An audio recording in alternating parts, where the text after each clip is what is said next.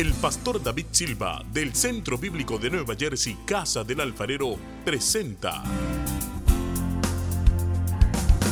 desde la sede principal en Morristown, Nueva Jersey, su programa Vida Abundante, un mensaje de restauración, transformación y edificación.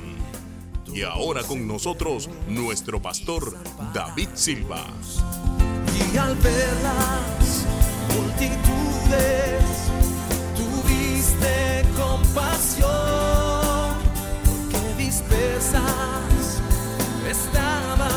En el versículo 12 dice, por eso pues ahora, dice Jehová, conviértanse a mí con todo su corazón, con ayuno y lloro y lamento.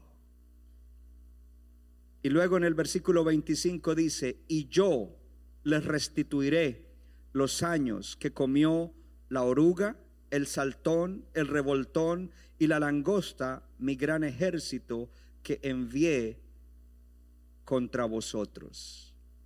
Y al leer estos dos versículos de este pasaje, encontramos primeramente que hay un llamado de Dios. Y ese llamado es debido a una condición en la cual el pueblo se encontraba. Pero en el versículo 25 encontramos una promesa. Encontramos una promesa.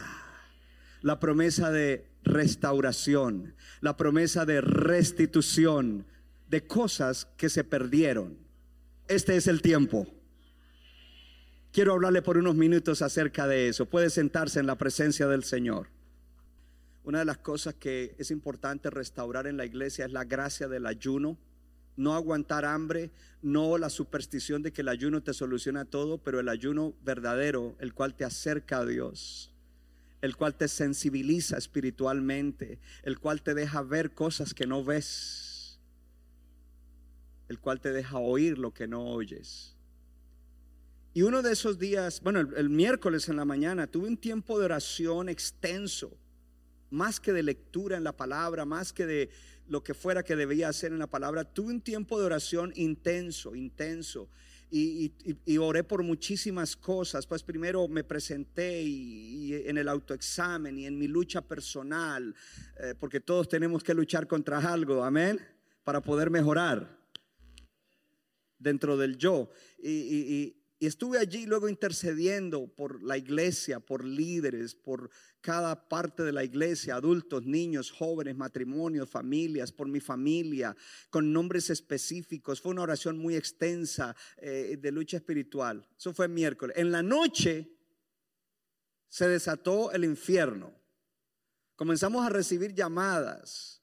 Una persona que para nosotros es muy importante en Colombia, de repente estaba súper enferma, un dolor de cabeza que se le estallaba, pensamos quizás puede ser la presión alta, hay un peligro allí, eh, y mi suegra llamó para que oráramos.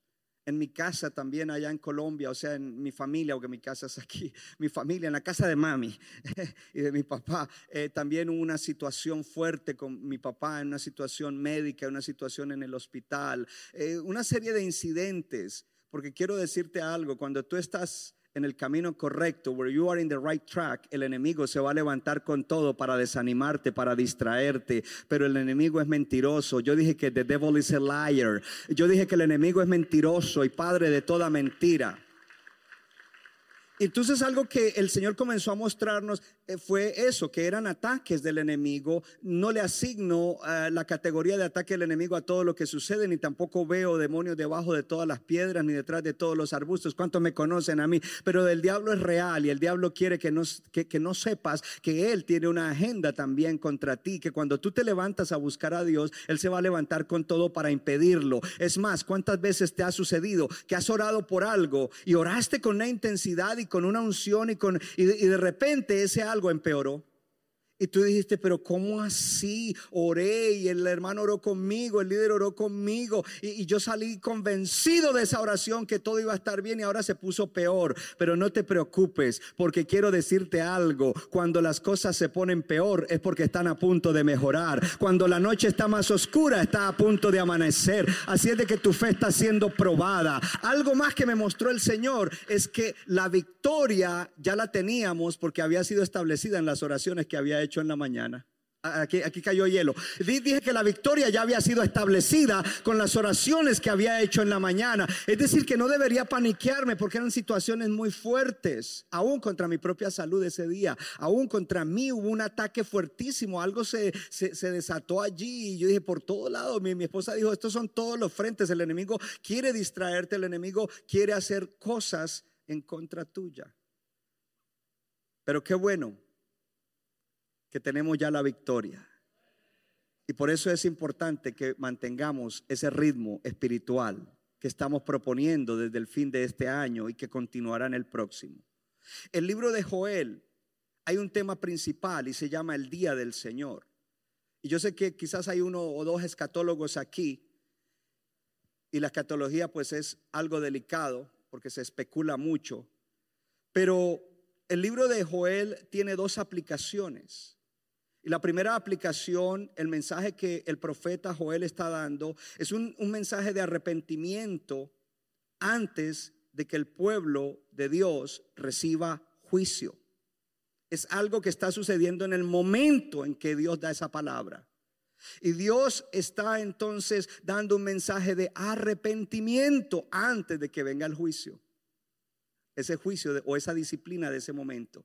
Pero también hay una aplicación profética, escatológica, concerniente al día del Señor. Eh, quiero decirle algo, el día del Señor sucede en congregaciones y sucede en la iglesia de Cristo mientras caminamos hacia el final, pero habrá un día del Señor grande, universal,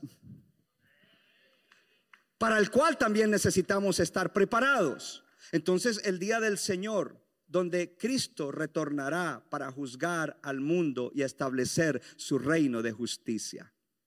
Pero ahora no nos vamos a enfocar en la parte futurista, sino en la parte de ahora, porque encontramos aquí al pueblo de Israel en problemas. El pueblo de Israel continuamente estaba bajo constante ataque del enemigo. Este es un mensaje para el individuo, para la familia, para la iglesia. Oh, gloria a Dios y para las iglesias en la tierra. El enemigo estaba atacando, los enemigos estaban atacando. ¿Cuáles son tus enemigos? Tu carne, el diablo y el mundo. Y estaban ganando, habían ganado terreno terreno en, la nación. Quiero decirte algo, a nivel personal, cuando tú pierdes terreno espiritual, es muy difícil recuperarlo. Vas a tener que ayunar, vas a tener que orar, vas a tener que luchar, vas a tener que reprender, vas a tener que meterte en la escritura, vas a tener que abrirte al Espíritu Santo y vas a tener que permitir que Él te ayude a transformar tu mente, a transformar tu corazón. Vas a tener que tomar decisiones con tu voluntad que irán en la dirección de Dios para que puedas ganar terreno de nuevo, recuperar el terreno que habías perdido.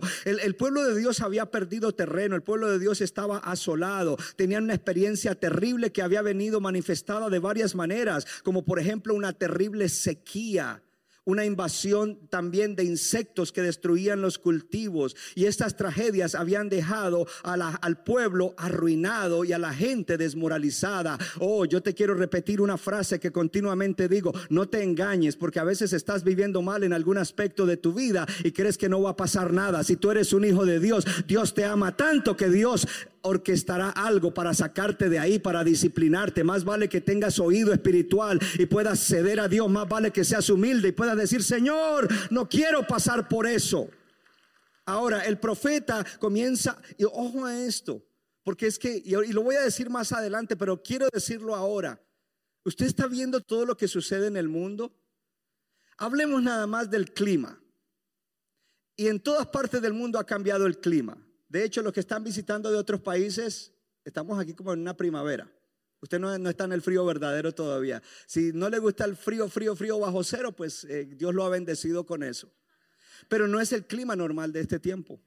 Y en muchas partes del mundo el clima ha cambiado, en todas partes del mundo. Y en muchas partes hay sequía, en otras partes hay inundaciones, en otras partes hay fuegos que consumen eh, bosques o, selvas enteras, eh, en otras partes hay escasez de agua, hay sequía. Oh, hermano, yo quiero que usted piense algo, porque todo ahora lo volvemos meteorología o mentirología. Eh, mañana llueve y salió el sol. Pero no pensamos, usted lea la Biblia. Porque cuando Dios quería traer una disciplina a la tierra, lo hacía a través de cambios climáticos. Había sequía Y si había sequía no habían cultivos. Y si no habían cultivos no había comida. Y también la economía era afectada y todo el mundo era afectado. Ahora el Señor usa a Joel para mostrarle que Él está trayendo juicio sobre la nación y que va a venir otro juicio por el pecado. No se menciona un pecado específico, pero yo quiero decirle algo. Este pueblo había caído en complacencia y apatía. Diga conmigo complacencia y apatía. Yo me pregunto cuántos hermanos en la iglesia cayeron en complacencia y quieren comodidad en la parte espiritual. No quieren orar, no quieren venir a la iglesia, no quieren nada, pero quieren la bendición de Dios.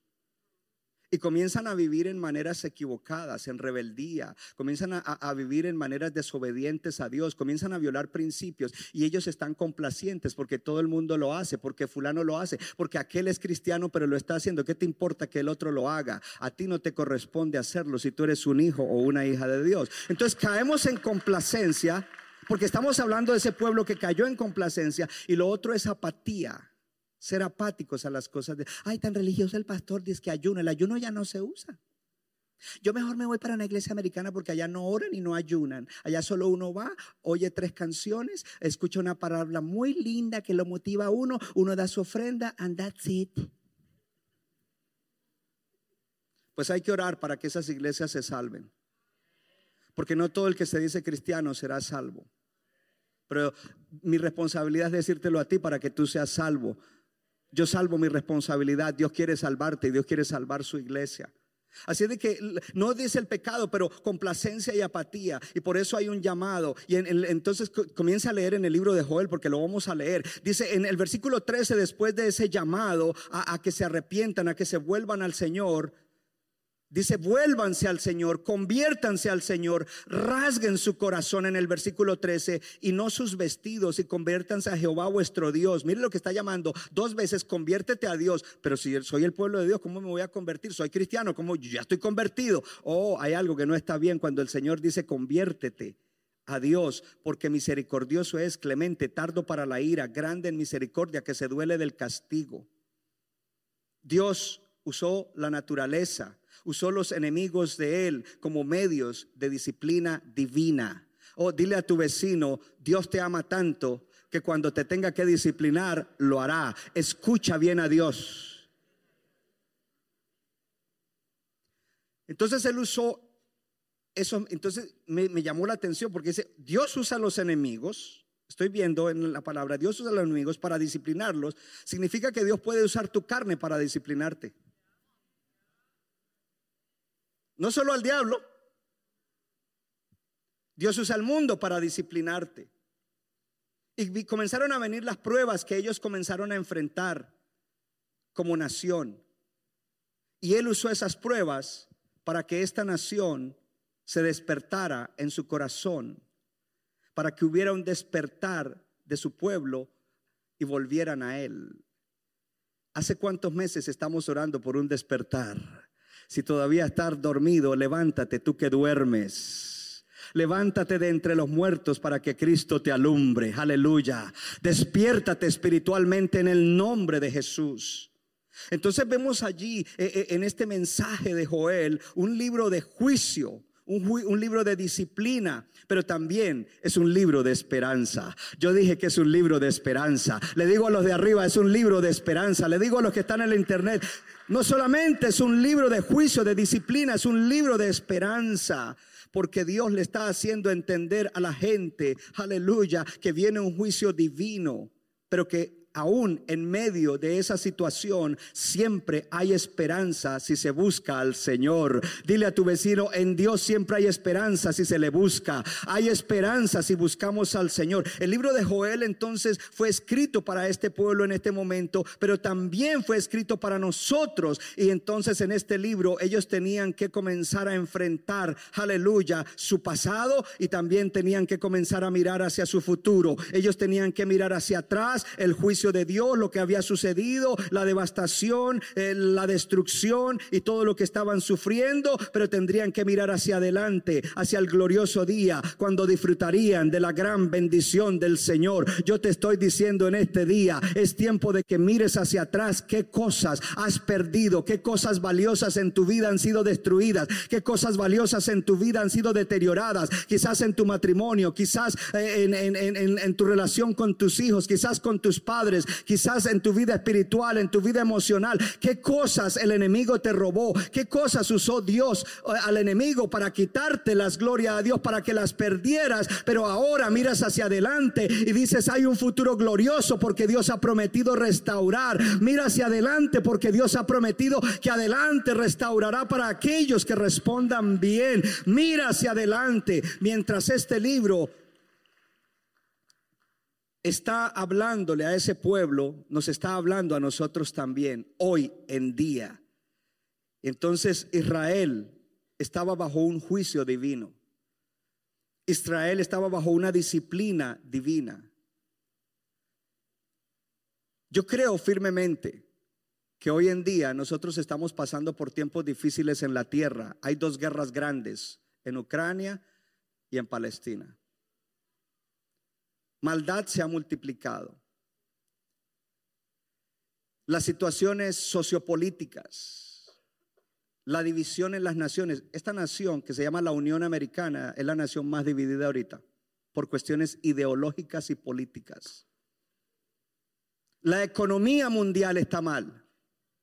Y aunque aquí usted tenga empleo y usted esté bien, la economía está mal. Y hay países que están sufriendo más y hay gente que está sufriendo más. Entonces debemos pensar, ¿por qué todas estas cosas? Los cambios climáticos, las guerras, la economía. Ahora debemos mirar a nuestra nación. Y si usted vive aquí, esta es su nación. Porque si no es su nación, usted no va a prosperar aquí. No quiere decir que olvide allá, pero usted tiene que apropiarse de lo que Dios lo, le ha dado. Miremos y preguntémonos si hay esperanza para el futuro. También debemos mirar la iglesia de Cristo. Yo viajo bastante y a veces se ven unas cosas que uno queda horrorizado en cuanto a congregaciones, iglesias. Entonces cuando nosotros vemos aquí en esta palabra, en esta palabra está diciendo, yo les voy a restituir los años que destruyeron estas plagas, los años en los cuales estas plagas les robaron a ustedes. Y tenemos que pensar en algo. ¿Y fue que esas plagas vinieron año tras año o fue que esa plaga vino un año y la devastación duró por muchos años?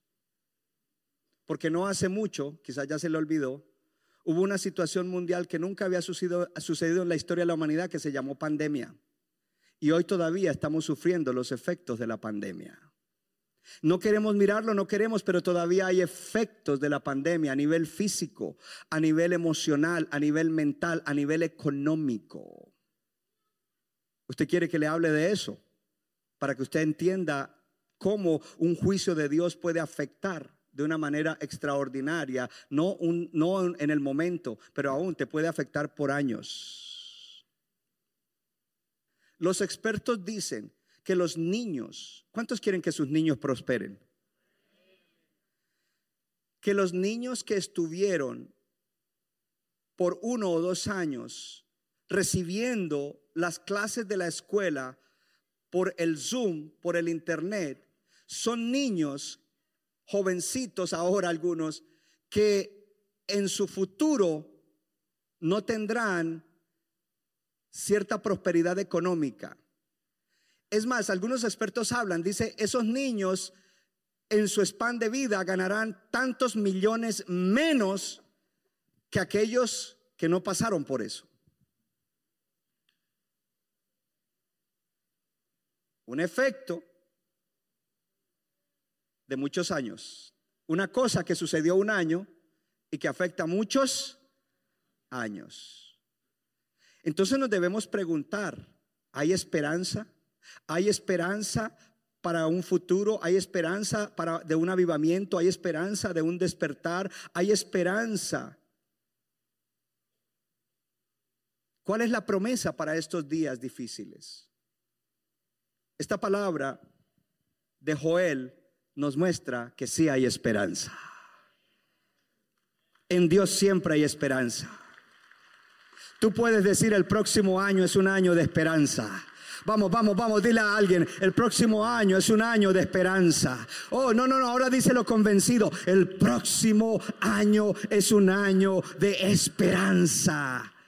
Oh, gloria a Dios, porque esta palabra nos enseña que en Dios hay esperanza, porque Dios es bueno, porque su misericordia permanece para siempre, porque Él es lento para la ira y grande en misericordia, porque Él siempre quiere darle a su pueblo otra oportunidad, no para que ellos estén bendecidos, pero para que ellos siendo bendecidos sean bendición al mundo que está perdido, a tu primo perdido, a tu familia perdida, a tu vecindario perdido, a tus compañeros compañeros perdidos. Él quiere que tú seas alguien que se convierte en un instrumento de esperanza. Esta palabra nos enseña que sí hay esperanza. Gloria al Señor. Esta palabra nos enseña que nunca es demasiado tarde. Para Dios nunca es demasiado tarde. Y si para Dios nunca es demasiado tarde, este es el tiempo. Este es el tiempo en el cual Dios quiere hacer cosas extraordinarias. Vamos, dale high five a alguien y dile, este es el tiempo en el que Dios va a hacer cosas extraordinarias. Oh, gloria a Dios. Si no levanta la mano, levántasela suavecito y dile high five. Este es el tiempo en el cual Dios hará cosas extraordinarias. Gloria al Señor. Aleluya. Este es el tiempo. Esto nos indica que este es el tiempo. Gloria a Dios. Este es el tiempo. Oh, gloria a Dios. Yo sigo diciendo, este es el tiempo. Yo quiero que mires conmigo que hay esperanza para ti, que hay esperanza para tu familia, que hay esperanza para la iglesia. Diga, hay esperanza para mi familia, hay esperanza para la iglesia, hay esperanza para las iglesias de Cristo. Oh, a veces nos, eh, que, ay, el apóstol dijo que, que la iglesia de Cristo anda muy mal. No, no, hay muchas iglesias y hay gran parte del cuerpo de Cristo que necesita un despertar, pero estamos orando por eso. Pero hay iglesias que se han levantado, hay iglesias que se han despertado y que están haciendo cosas en lugares de que tú no te imaginas. Hay iglesias que están siendo usadas para transformar la tierra. Hay iglesias que están alistando todo para la segunda venida de Cristo. No están dormidas. Hay iglesias, hay iglesias, hay esperanza. Hay esperanza para la nación. Hay esperanza para la nación. Gloria al Señor. Este es el tiempo. Hay, diga conmigo, hay esperanza para mí. Hay esperanza para mi familia, hay esperanza para mi iglesia, hay esperanza para mi nación, diga, y hay esperanza para las naciones de la tierra. Y la esperanza de las naciones de la tierra no está en gobiernos, no está en, en líderes políticos o gubernamentales. La esperanza está en la iglesia de Cristo. Entonces viene aquí algo interesante. ¿Qué es lo que Dios hace? Dios lo que hace es mostrarles el issue a su pueblo.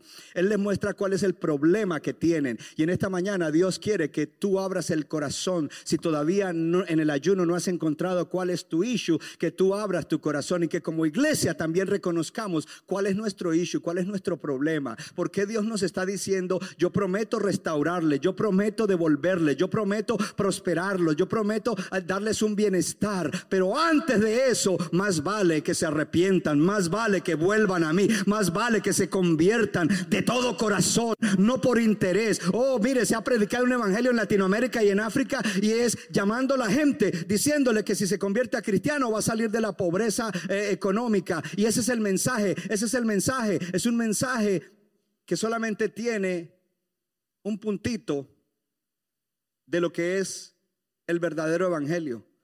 Porque lo más importante no es salir de la pobreza, lo más importante es asegurar la eternidad.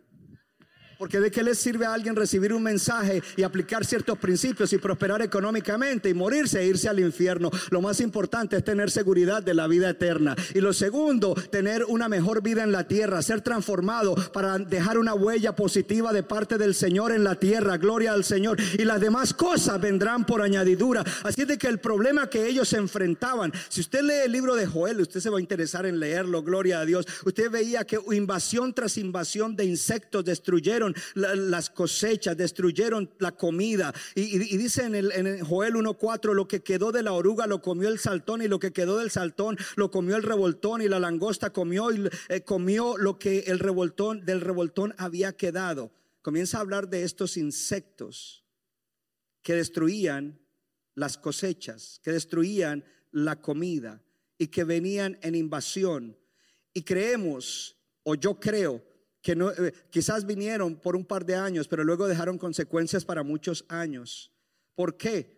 Porque viene algo interesante y es que cuando habla de estos insectos nadie ha podido determinar por qué los nombres, pero alguien dijo quizás puede ser eh, eh, el estado de, oru- de larva, el estado de oruga y era cada uno de los estados o quizás eran diferentes, pero lo que sí podemos nosotros mirar allí es que esto había dejado una devastación grande, una destrucción grande. Los viñedos estaban destruidos, los olivares estaban destruidos, los trigales estaban destruidos. No nos engañemos. Cuando el pueblo de Dios se desliza, viene disciplina. Hay gente que juega a la iglesia. Hay grupos que se llaman iglesias que juegan a la iglesia y juegan con Dios. No nos engañemos. No nos engañemos. La vid está seca y pereció la higuera, dice en Joel 1.12. El granado también, la palmera, el manzano, todos los árboles, todos los, por lo cual se extinguió el gozo de los hombres. Ya no había gozo en la tierra. Entonces, lo primero que vemos es esa devastación. Vemos también que hay destruc- destrucción. Esa invasión trajo destrucción, devastación y destrucción. Mire, el pecado trae devastación y destrucción emocional, trae devastación y destrucción en las relaciones familiares. Personas que de repente venían bien y por el pecado entraron en un conflicto con su familia y por años no hablan con su familia. El pecado trae destrucción y devastación. Hello. Aquí había destruido los viñedos, los huertos. Eran enemigos fuertes que Dios estaba usando para disciplinar. También trajo desolación. Esta sequía afligió la tierra. Esta sequía, donde no había llovido por mucho tiempo, trajo que se perdieran las cosechas, que los animales sufrieran y murieran, porque no había agua, y que fuegos se levantaran. En el capítulo 1 de Joel habla de que había incendios que quemaban todas las cosas y las destruían. Así de que el pueblo de Dios debía enfrentar, día conmigo, disciplina. Diga fuerte, disciplina. Dios los está llamando, desde el capítulo 1 les está diciendo que viene juicio sobre la tierra, que viene juicio sobre ellos, que ellos se han vuelto contra el Señor y ellos están pagando el precio de su rebelión. Y entonces Joel llama esto el día del Señor. Y como le dije, el día del Señor puede ser para hoy, pero también vendrá un día del Señor que será la consumación de todos los días del Señor que hayan para los diferentes pueblos de Dios. ¿Cuánto le dan gloria al Señor? Y, y hay ese llamado. Y en ese llamado el Señor dice, yo les reestructuré lo que comió la oruga, el saltón, el revoltón, la langosta, mi gran ejército. Es decir, que Él está diciendo, toda esa destrucción vino por causa de su pecado. Y yo quiero que tú vengas acá y leas conmigo en inglés. Yo leo en español y tú lees en inglés. Para que me sigan bien en la pantalla, pónganlo en la pantalla. Romanos 1.18. Yo leo un versículo y tú lees un versículo. En Romanos 1.18 comenzamos a leer. ¿Está listo? Dice, porque la ira de Dios se revela desde el cielo contra la impiedad e injusticia de los hombres que detienen con injusticia la verdad. The wrath of God is being revealed from heaven against all the godlessness and wickedness of people who suppress the truth by their wickedness. Porque lo que de Dios se conoce les, es manifiesto, pues Dios se lo manifestó. Since what may be known about God is plain to them, because God has made it plain to them. Porque las cosas invisibles de Él, su eterno poder y su deidad, hacen claramente visibles desde la creación del mundo, siendo entendidas por medio de las cosas hechas, de, que, de modo que no tienen excusa. For since the creation of the world, God's invisible qualities, his eternal power and divine nature, have been clearly seen, being understood from what has been made, so that people are without excuse. Pues habiendo conocido a Dios, no le glorificaron como a Dios, ni le dieron gracias, sino que se envanecieron en sus razonamientos y su necio corazón fue oscurecido. For although they knew God, they neither glorified him as God nor gave thanks to him, but their thinking became futile and their foolish hearts were darkened. Profesando ser sabios, se hicieron necios. Although they claimed to be wise, they became fools. Cambiaron la gloria de Dios incorruptible en semejanza de imagen de hombre corruptible, de aves, de cuadrúpedos y de reptiles. And exchanged the glory of the immortal God for images made to look like a mortal human being, and birds and animals and reptiles. Por lo cual también Dios los entregó a, la inmundicia, los entregó. Yo quiero que entiendan eso. A la inmundicia, en las concupiscencias de sus corazones. Cuando un creyente cae mal, de pronto el Señor dice, este ya no, lo entrego y se pierde. Dice, y deshonraron entre sí sus propios cuerpos. Therefore, God gave them over in the sinful desires of their hearts to sexual impurity for the degrading of their bodies with one another. ya que cambiaron la verdad de Dios por la mentira, honrando y dando culto a las criaturas antes que al Creador, el cual es bendito por los siglos de los siglos. Amén. They exchanged the truth about God for a lie and worshiped and served created things rather than the Creator, who is forever praised. Amen. Por esto Dios los entregó a pasiones vergonzosas, los entregó, pues, a- pues aún sus mujeres cambiaron el uso natural por el que es contra la naturaleza. Because of this, God gave them over to shameful lusts. Even their women exchanged natural sexual relations for unnatural ones. Y de igual modo también los hombres, dejando el uso natural de la mujer, se encendieron en su lascivia unos con otros, cometiendo hechos vergonzosos hombres con hombres y recibieron en sí mismos la retribución de vida a su extravío. In the same way, the men also abandoned natural relations with women and were inflamed with lust for one another. Men committed shameful acts with other men and received in themselves the due penalty for their error. Y como ellos no aprobaron tener en cuenta a Dios, Dios los entregó a una mente reprobada para hacer cosas que no convienen. Furthermore, just as they did not think it worthwhile to retain the knowledge of God, so God gave them over to a depraved mind, so that they do what ought not to be done. estando atestados de toda injusticia. Ojo, porque no es solamente los pecados sexuales que se mencionan aquí, pero aquí viene más. Estando atestados de toda injusticia, gente atestada de injusticia, fornicación, perversidad, avaricia, maldad, llenos de envidia, homicidios, contiendas, engaños, malignidades, murmuradores, detractores, aborrecedores de Dios, injuriosos, soberbios, altivos, inventores de males, desobedientes a los padres. They are full of envy, murder, strife, deceit, and malice. They are gossips, slanderers, God haters, insolent, arrogant, and boastful. They invent ways of doing evil. They disobey their parents. Necios, desleales, sin afecto natural, implacables, sin misericordia. They have no understanding, no fidelity, no love, no mercy. quienes habiendo entendido el juicio de Dios, que los que practican tales cosas son dignos de muerte, no solo las hacen, sino que también se complacen con los que la practican. Although they know God's righteousness decree that those who do such things deserve death, they not only continue to do these very things, but also approve of those who practice them. Thank you.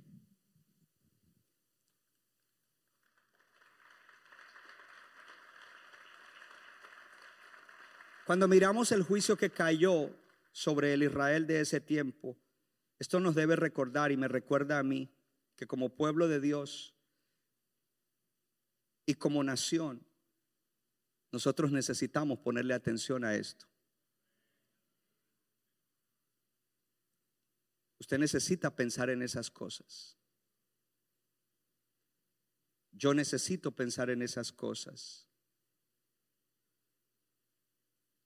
La nación entra en- bajo juicio, pero el pueblo de Dios debe ser guardado porque está fiel a Dios.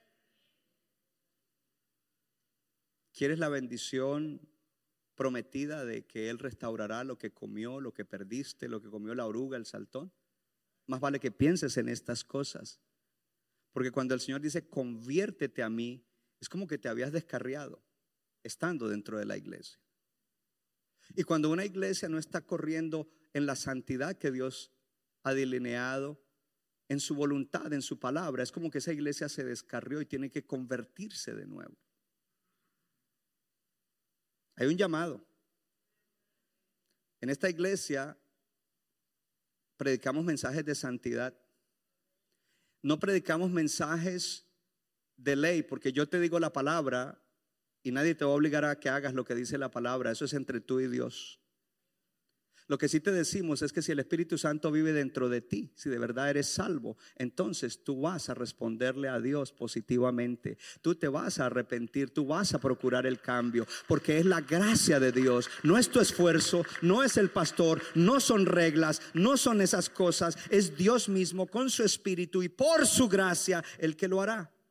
Pero cuando uno no es espiritual, cuando uno no ora, cuando uno no ayuna, cuando uno se comienza a dejar llevar por la carne poquito a poco, poquito a poco, poquito a poco, se va saliendo, se va saliendo hasta que de repente puede caer en una situación difícil. Y por eso continuamente estamos mirando cosas y corrigiendo cosas en la iglesia.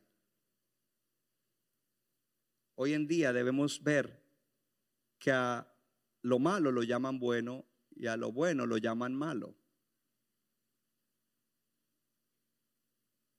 This generation calls evil good and good evil. Young people, be careful.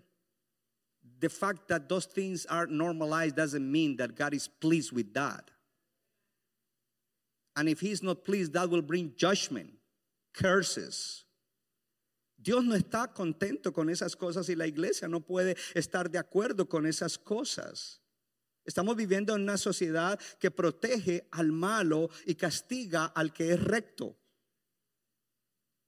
Estamos viviendo en un mundo que donde el miedo reemplaza la fe. El temor reemplaza la fe. Fear replaces faith. And some young people are afraid of missing out. You will not miss anything when, when, when you avoid going into the world.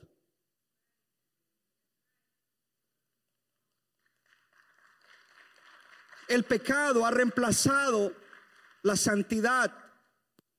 La avaricia ha reemplazado a Dios. Y el odio ha reemplazado el amor ágape. Esa es la sociedad. Dile a tu vecino, pero esa no es la iglesia. Diga, la iglesia no corre con eso.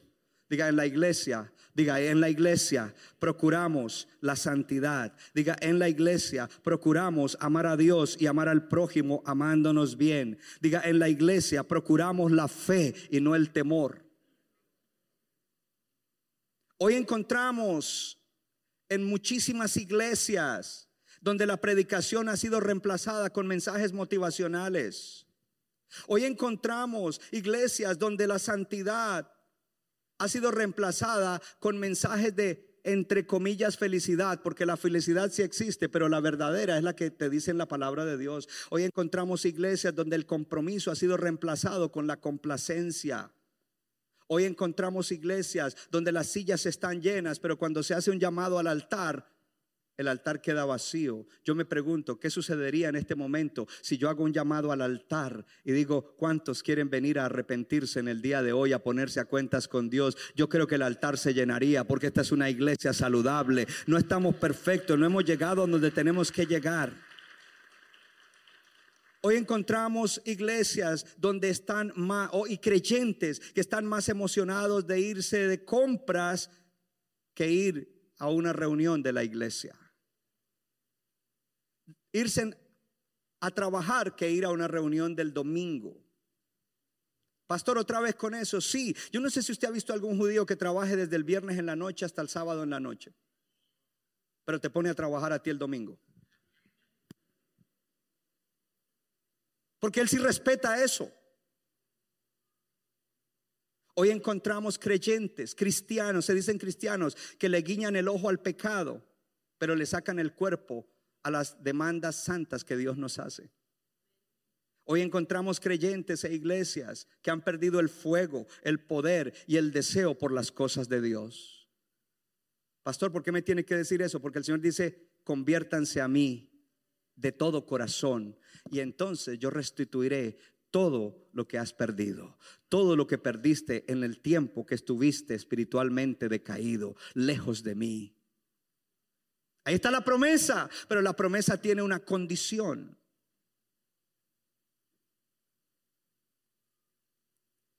Nos gusta más jugar que orar. Nos gusta más desayunar que ayunar. Algunos medios están, están serios ustedes. La palabra está buena. Por eso están serios. Nos gusta que nos digan cosas que le hacen cosquillas a nuestros oídos en vez de que nos digan cosas que escudriñan nuestros corazones.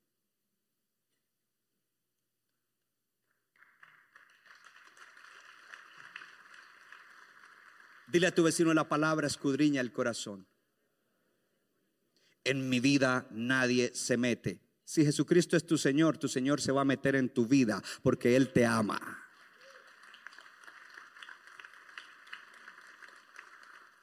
Nos gusta más estar entretenidos que desafiados. Nos gustaría más quedarnos como estamos que convertirnos en ser más como Jesús. Y para romper un poquito el hielo que cayó, le cuento una historia acerca de ser más como Jesús. Un esposo que era buena persona, pero era muy áspero, no malo, pero muy no tenía como cariño. Eran amigos con el pastor. Y el pastor de él era muy dulce con su esposa, como yo con la mía, que ayer tuvimos 38 años de aniversario.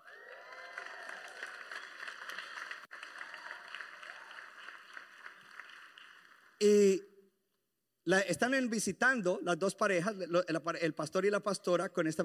Y la esposa le dice al esposo: Tú deberías ser más como el pastor, ese esposo de la pastora. Y, el esposo le dice: Oh, yo, creo que yo, yo creí que yo debería ser más como Jesús. Le dijo: Sí, pero por lo menos comienza imitando al pastor.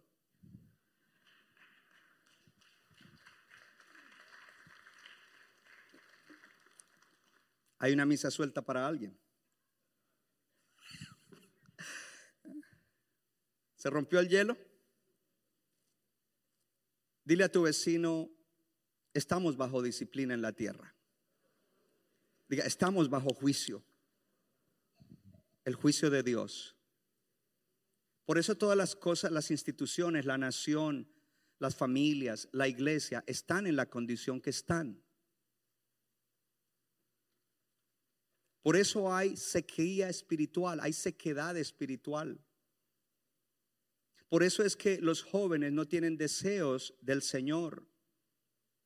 Por eso es que muchos creyentes están fríos, sin vida, impotentes.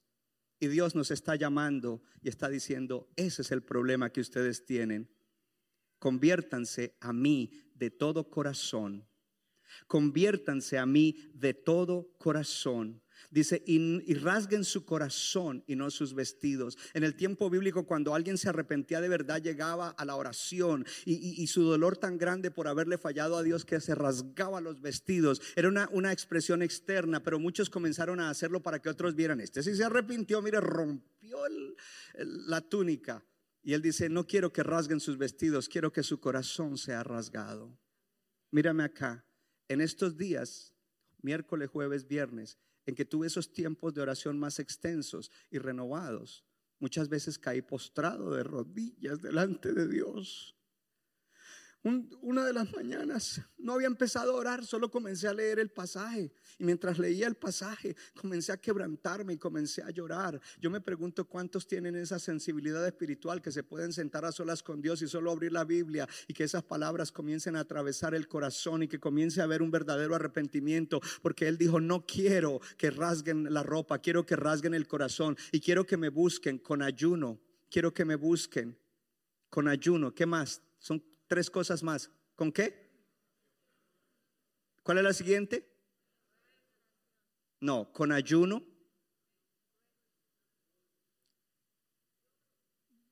con lloro, con lamento. Entonces, una vez que ponga su mano en el corazón y diga, ahí está el diagnóstico. Cada uno de nosotros quizás tiene algo. Y quiero hacer una aclaración. Si Dios le está apuntando algo en tu vida, no es para condenación, sino para liberación. Si, si te sentiste incómodo, no te sientes. Si tú, si tú te sientes condenado, es tu carne. Si tú te sientes condenado, es el enemigo que te está lanzando dardos. Porque Dios nunca te dirá algo a ti, hijo e hija de Dios, para condenarte, sino para liberarte de toda opresión, para salvarte, para salvar tu vida. Entonces, lo segundo que viene aquí es que hay un llamado de Dios. Y aunque se esté experimentando juicio, hay esperanza. Dile a tu vecino, aunque se esté experimentando juicio, disciplina, hay esperanza. Porque Dios extiende la mano una vez más. Aleluya. God reaches out to them one more time. Oh, ¿para qué? Para mostrarles su condición y para llamarlos de vuelta a Él. Él está mostrándote tu condición. Cuando tú te mentes en esos ayunos y Dios te muestra tu condición, Él está diciendo, ahora te voy a traer de vuelta a mí. Ahora te voy a perdonar. Ahora te voy a sanar. Ahora te voy a limpiar. Ahora te voy a dar la fuerza que necesitas para que venzas lo que tú que era una debilidad. Ahora voy a sacar de raíz eso que ha estado siempre allí. Ahora te voy a dar victoria sobre eso que siempre te trae derrota. Es ahora, este es el tiempo, nunca es demasiado tarde. Hay un llamado de Dios en este tiempo. Gloria al Señor. Ahora hay un llamado, hay un llamado, hay esperanza. Él les extiende la mano una vez más para mostrarles su condición y para traerlos de vuelta a Él. ¿Cuántos quieren ir de vuelta a Dios? No de simplemente venir y congregarse, no de orar por la tortilla y el café en la mañana, no de orar por la arepa y el café, no de orar por la dona y el café en la mañana y esa es su oración. Alguien que de verdad anhela a Dios, tiene hambre de Dios, experimenta a Dios, aleluya. No tiene palabrerío, sino tiene una relación personal con Él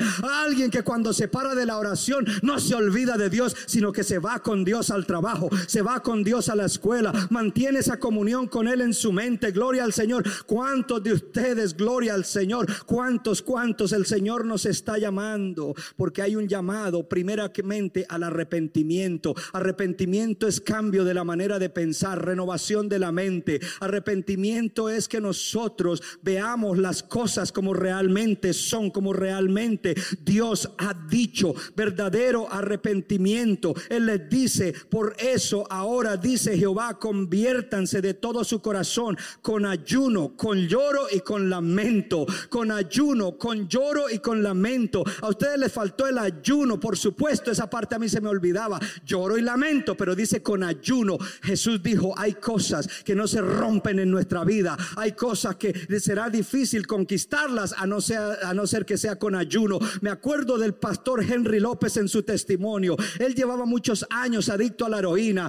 la, heroína es algo de lo cual la gente no sale. Se dice en manera natural y médica, el que está adicto a la heroína nunca va a ser libre. Pero cuando él fue alcanzado por Cristo, un año entero él ayunaba todos los días, solo comía la cena, todos los días ayunando y se convirtió en alguien que ahora restauró durante 25 años gente adicta a la heroína. Pero la clave no fue el programa de rehabilitación la clave no fue el consejero, la clave fue que él buscó a Dios de todo corazón, se arrepintió, dijo, esto está destruyendo mi vida y yo necesito ser libre. Fue el ayuno el que rompió esas cosas. Hay hermanos y hermanas que luchan con cosas año tras año, lo mismo, y lucha por un poquito de tiempo y baja la guardia y dice, bueno, ya yo soy así, bueno, esa es mi debilidad. Bueno, nada de bueno, hermano. Todo lo que sea destructivo para tu vida tiene que salir de tu vida. Todo lo que sea destructivo destructivo para tu vida, tú puedes tener control de ello. Porque te voy a advertir algo, hay cosas que nunca saldrán, pero cuando tú te mantienes cerca a Dios, tú tendrás dominio, tú tendrás victoria. You will overcome those things in the name of Jesus, by the word of God, by the power of the Holy Spirit. Oh, gloria a Dios. Hay un llamado al arrepentimiento. Rasguen su corazón, no sus vestidos. Conviértanse otra vez, dice en el versículo 13, porque misericordioso es Oh, Él es misericordioso, clemente, tardo para la ira, grande en misericordia. Y quién sabe si volverá y se arrepentirá y dejará libación tras de él. Esto es ofrenda y libación para Jehová vuestro Dios. Mire, la situación era tan dura que ahora no había ofrenda ni libación en la casa de Dios para él, porque no había nada. Y dice, pero Dios te, quizás se arrepienta deje de bendición tras de ti y te deje para que tú puedas ofrecerle a Dios. No tenías nada que ofrecerle, pero ahora tendrás mucho que ofrecerle. Oh, yo no sé si hay alguien aquí, no tendrás que ofrecerle, pero ahora tendrás que ofrecerle. Ahora podrás ofrecerle de tu tiempo, de tu talento, de tu servicio a Él. Ahora podrás ofrecerle, aleluya, todo lo que se necesite para el avance del reino de Dios, porque el verdadero arrepentimiento es la única esperanza para ver avivamiento, despertar y para ver una vida plena. Vida plena. Vida plena, no una vida sin problemas, vida plena, una vida aún más abundante, una mejor vida. Dios llama a que ellos se vuelvan de todo su corazón. Él está buscando un corazón que dice yo quiero cambiar. La pregunta es, ¿es ese tu corazón? Habrá alguien que dice, Señor, tú me encontraste, tú estás buscando un corazón que quieres cambiar, aquí está el mío, cámbiame. Entonces Él dice, bueno, ayuno, oración, lloro, lamento, porque es a través de eso que te voy a bendecir y te voy a restaurar. Voy a usar ese medio de gracia para entrar en tu vida y hacer la obra que nadie más puede hacer. No la puede hacer el psicólogo, no la puede hacer. perdón, se necesitan, gloria, especialmente los cristianos, eh, gloria a Dios. Pero no es la obra de es la obra de Dios. Es la obra de Dios, es la obra de Dios en la mente y en el corazón. Nadie la puede hacer, solo Dios. Solo Dios la puede hacer. Esta es la clase de gente que Dios bendecirá y restaurará y usará en el 2024 y de ahí en adelante hasta que Cristo venga o hasta que usted sea llamado a la presencia del Señor. Él está buscando gente que les duela haber pecado. No gente, porque dice con, con lloro, no gente que le sale una lágrima de cocodrilo cuando pecan y la lágrima de cocodrilo le sale porque los afectó, no porque le fallaron a Dios. Muchas veces lloramos porque pecamos, pero por el efecto que tuvo en nosotros, no porque le fallamos a Dios. Pero cuando tú conoces a Dios, amas a Dios y le fallas a Dios, te duele haberle fallado a Él.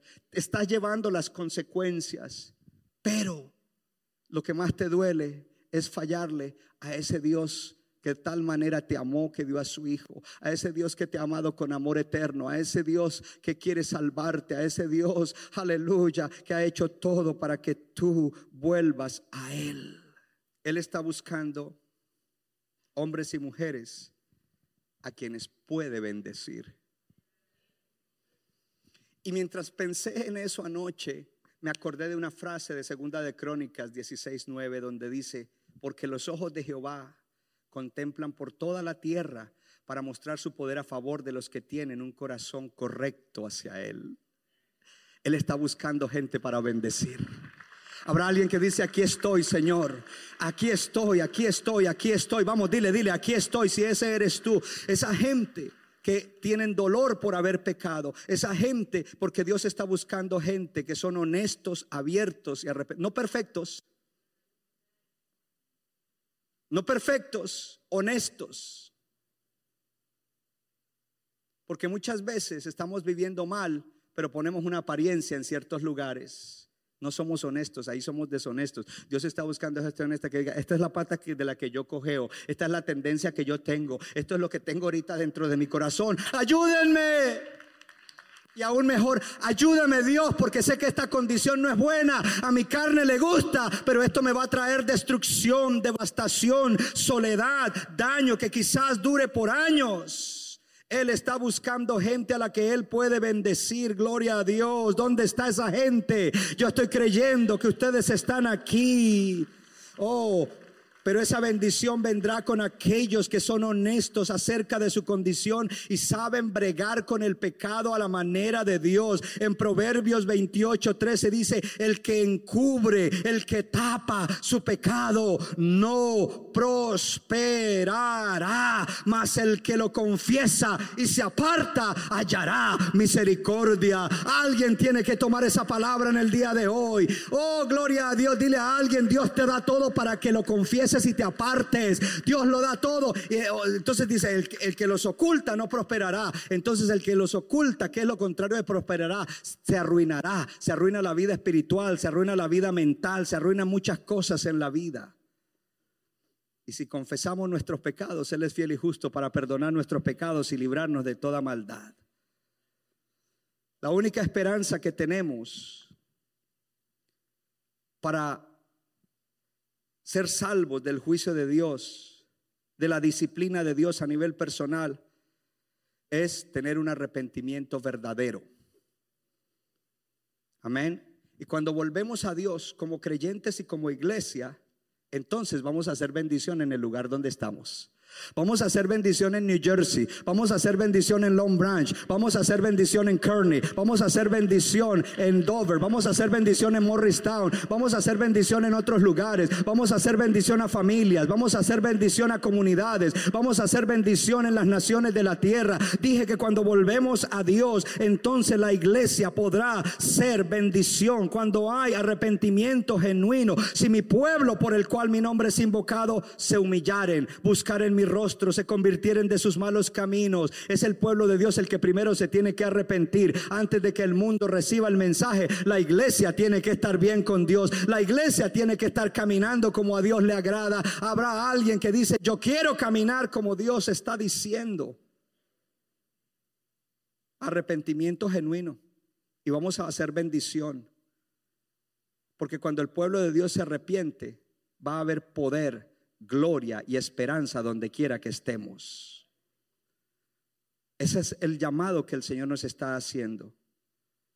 Pero si la iglesia continúa en el estado que está, el status quo, no va a llegar a donde tiene que llegar. Al diablo le encanta que la iglesia venga, se reúna, cante tres cantos, reciba un mensaje, oren, dé su ofrenda, su diezmo, y ahí quedó todo. Esa no es la iglesia de Cristo. Si nosotros nos arrepentimos, seremos restaurados. Hello. Seremos puestos en un lugar de bendición. Y una de las cosas que me gusta al final es que seremos gente donde Dios habitará en medio de nosotros. Ojo, lea el libro de, de Joel. Dice, y Jehová dijo. No fue Joel el que dijo, fue Jehová el que habló, fue Dios el que habló. Conviértanse a mí de todo su corazón, con ayuno, con lloro y con lamento. Vuelvan.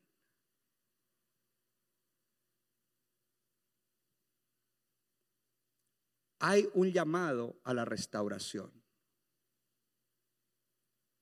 Hoy deberíamos haber traído el shofar, porque dice toca trompeta. En, la Biblia literal dice toca el shofar, reúne al pueblo, santifica la reunión.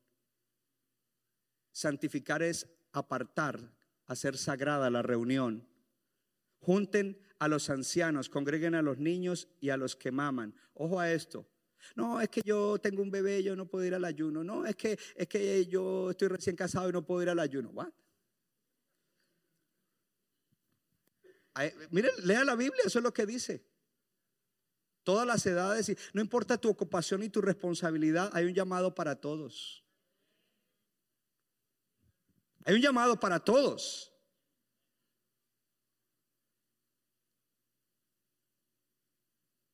Y dice, salga de la cámara el novio y de su tálamo la novia. Entre la entrada del altar lloren los sacerdotes, los líderes de Jehová, y digan, perdona, oh Jehová, a tu pueblo, y no entregues a lo propio tu heredad, para que las naciones se enseñoreen de ella. ¿Por qué han de decir entre los pueblos dónde está su Dios? Cuando una iglesia es asolada por el diablo y, recibe consecuencias, toda la gente en la comunidad comienza a hablar, mire, la iglesia ¿Usted sabe cuánta gente estaba aquí a la expectativa de que no lográramos eso? ¿Cuánta gente estaba deseando que no lográramos hacerlo de afuera? Porque esto no se trata del edificio, el edificio es lo de menos, es lo que significa ese edificio, lo que representa ese edificio. Por mí yo no lo tendría, menos dolores de cabeza, pero no soy yo, es Dios.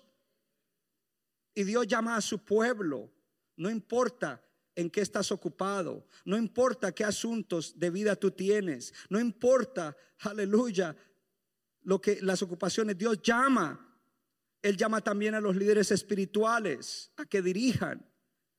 Él quiere que la gente busque su rostro una vez más. Y entonces viene la promesa.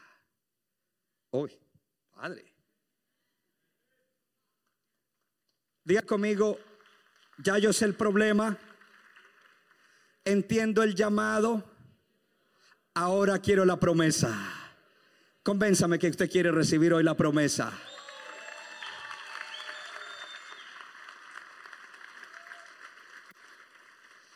Allí viene entonces que después de que ellos entendieron, aleluya, oh gloria a Dios, después de decirles cuál era su problema, de hacerles el llamado, el Señor les entrega la promesa. El Señor les entrega qué cosa? La promesa.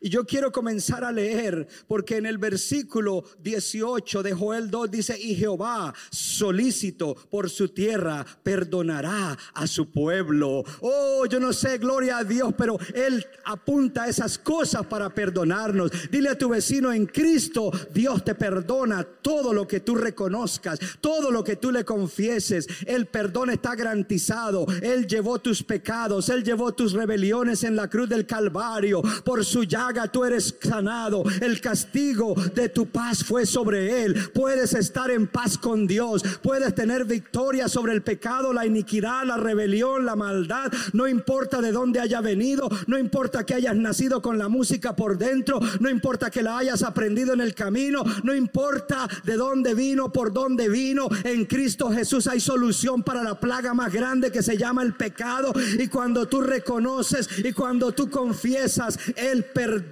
a su pueblo. Él perdona, Él sana, Él liberta. Gloria al Señor. Entonces lo primero que hay es perdón. Y dice, responderá Jehová y dirá a su pueblo, he aquí, yo os envío pan, mosto y aceite, y seré saciado de ellos, y nunca más os pondré en oprobio entre las naciones. Diga conmigo pan, mosto y aceite. Dígalo de nuevo, trigo, mosto y aceite. Trigo, uvas y, y aceitunas para hacer el aceite, olivas, gloria a Dios. Y una madrugada esta me, me desperté como a las 3 de la mañana, y lo primero que me vino a la mente fue pan, mosto y aceite. Y le dije, Señor, ¿qué significa pan, mosto y aceite? Pues eh, eh, físicamente entendemos que esas eran las cosechas que se, que, se, que se daban en el tiempo del otoño y que por eso dice la lluvia temprana en la primavera y luego venía la lluvia tardía para tener la cosecha del trigo, aleluya, de las uvas y de las olivas para hacer el aceite.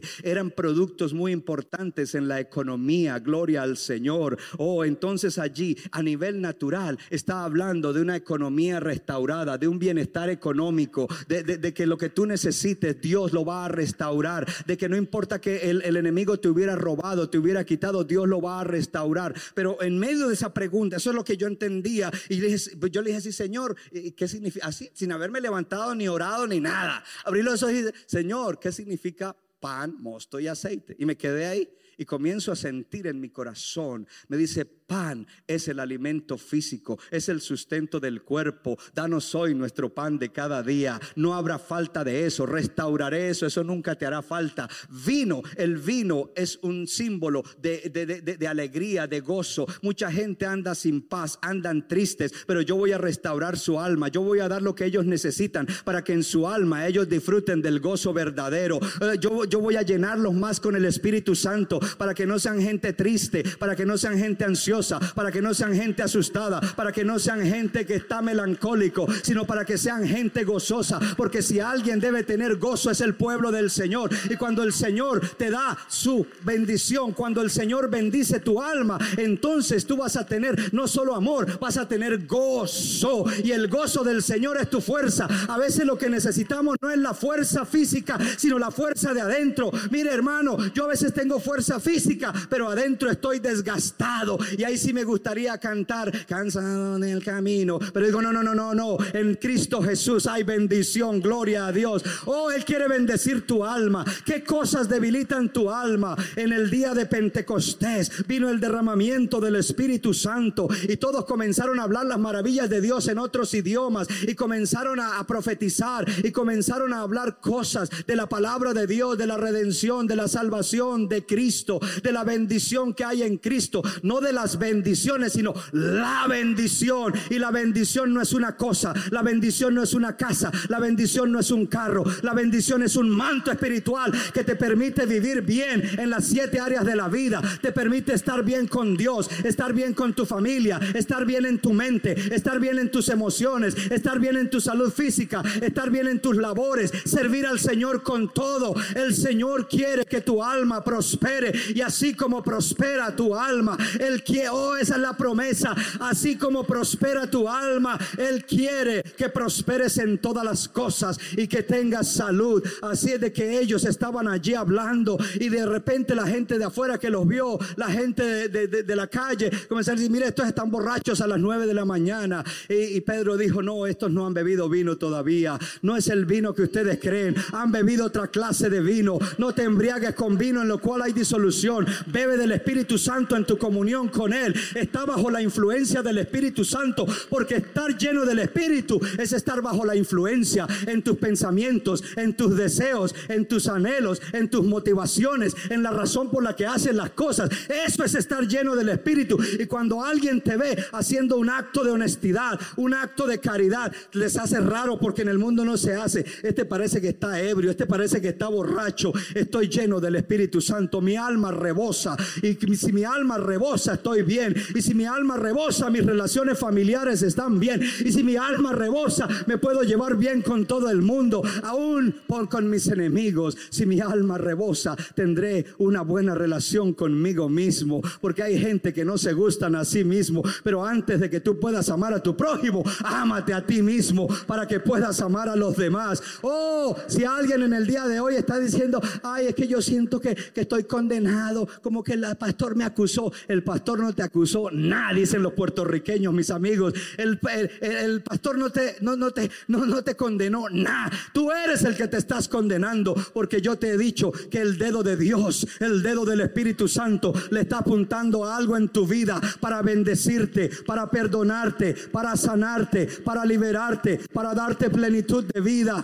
No son las cosas que has estado buscando, es Dios el que lo hará. Es una obra sobrenatural y quizás tienes necesidades externas antes de que te procures solucionar esas cosas, conseguir esas cosas, soluciona lo de adentro, porque cuando solucionas lo de adentro, oh Shakatarabakaba, cuando solucionas lo de adentro, gloria a Dios, entonces lo demás comienza a venir, te conviertes en un magneto, tu relación matrimonial cambia, tu soltería glorifica a Dios, tu relación con tus hijos, tu relación con tus padres, oh gloria a Dios, el efecto que tienes, el avance que tienes en la vida, Dios comienza a hacer cosas para el cumplimiento de su propósito para tu vida, porque quiero decirte algo, Dios tiene un propósito para tu vida, Dios quiere que su propósito se cumpla, por eso Dios te está dando otra oportunidad, y si el propósito de Dios para tu vida no se cumple, algo importante dejará de suceder en la tierra, dale high five a alguien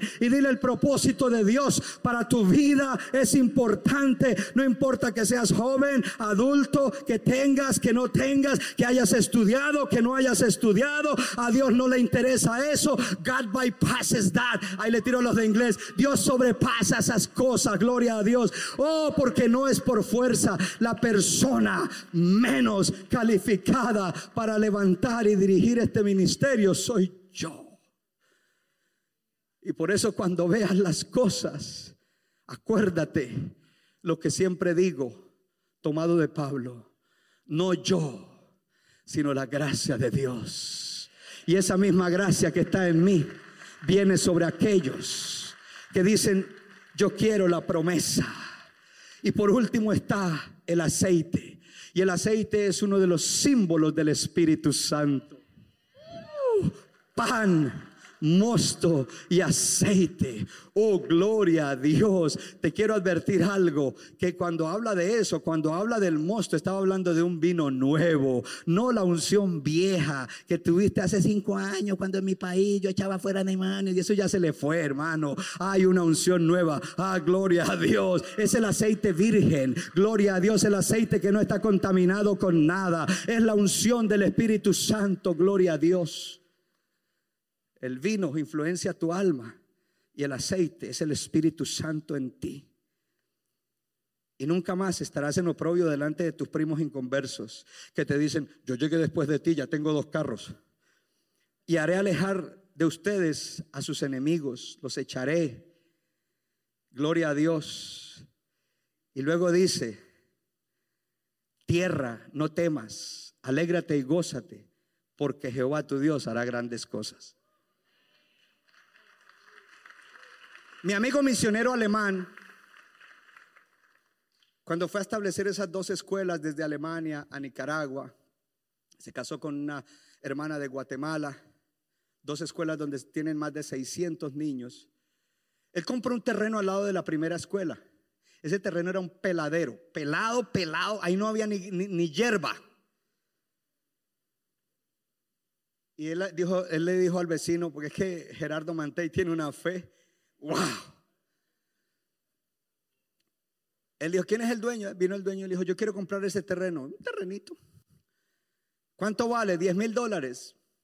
Gerardo llamó a Alemania, juntó gente compró el terreno.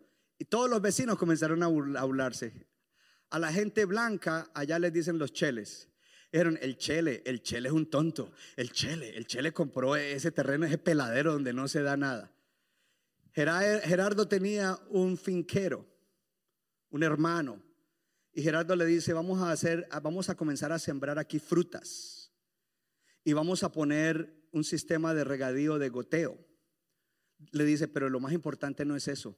Todas las mañanas vamos a venir a las cinco y media, a las cinco de la mañana y vamos a comenzar a hablarle a la tierra. Tierra, tú eres fructífera. Tierra, tú darás mucho fruto. Tierra, tú vas a producir. Tierra, dejarás de ser estéril. Tierra, dejará de ser estéril. Tierra, dejará de ser estéril. Oh, tierra, vas a ser fructífera. Gloria al Señor.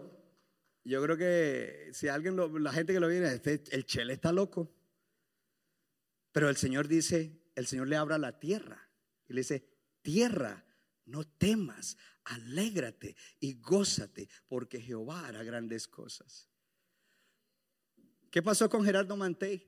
Comenzaron a crecer las plantitas y las plantitas crecieron y comenzaron a dar fruto. Y de todos los frutos que ahí colectaban, pitaya, naranja, un montón de cosas, él tenía para darle a todos los niños de las escuelas y para dar en la comunidad. Él iba al mercado en un, en un pickup truck llevando las gavillas de la cosecha de fruta. Oh, yo no sé si hay alguien aquí que se levanta y dice, la tierra se alegrará, la tierra se alegrará, la tierra se alegrará, la tierra no tendrá temor. Y luego dice, animales del campo no teman, porque los pastos del desierto reverdecerán, porque los árboles llevarán su fruto, la higuera y la vid darán sus frutos. También a los animales. Oh, gloria a Dios. Hay una promesa de restauración. Hay una promesa que dice que Dios va a restaurar todas las cosas. ¿Qué cosas están deterioradas en tu vida? Dios las va a restaurar.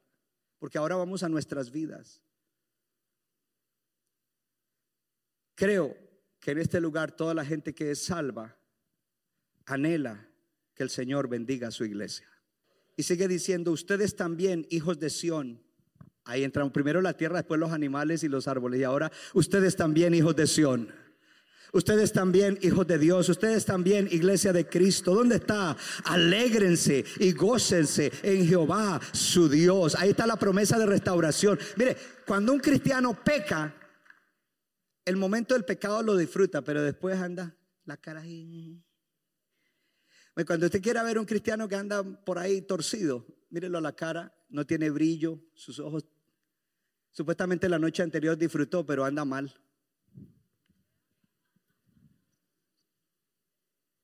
Pero el Señor dice, cuando ustedes se arrepienten, vuelven a mí, yo les voy a, restaurar el gozo, alégrense, gócense, Jehová vuestro Dios, porque Él les ha dado la primera lluvia a su tiempo y hará descender la lluvia tardía como al principio, y las eras se llenarán de trigo, los lagares rebosarán de vino, el aceite, les restituiré los años que comió la oruga, el saltón, el revoltón, la lagosta, mi gran ejército. ¿Qué cosas te ha robado el Señor? Perdón, el, enemigo, tus enemigos. ¿Qué cosas te han robado el enemigo? Quizás tu relación matrimonial, quizás la relación con tus padres, quizás la relación con hijos, quizás la economía, quizás la salud, porque caíste en un estilo de vida que te ha traído destrucción. Pero yo quiero decirte que el Señor quiere devolverte esas cosas, no porque Él tenga obligación de hacerlo, pero su gracia sobrenatural te va a devolver las cosas que hayas perdido, las cosas que se hayan deteriorado, las cosas que se hayan destruido. El enemigo vino para robar, matar y destruir, pero Él vino, aleluya, para darnos una vida aún más abundante, una vida plena, una vida restaurada. Él quiere restituir, Él quiere restaurar las cosas que hayas perdido en el camino. Oh, hay gente, que hay cristianos que todavía viven llevando en la consecuencia, pero ahora se lo cargan en la mente y creen que no van a salir de ahí.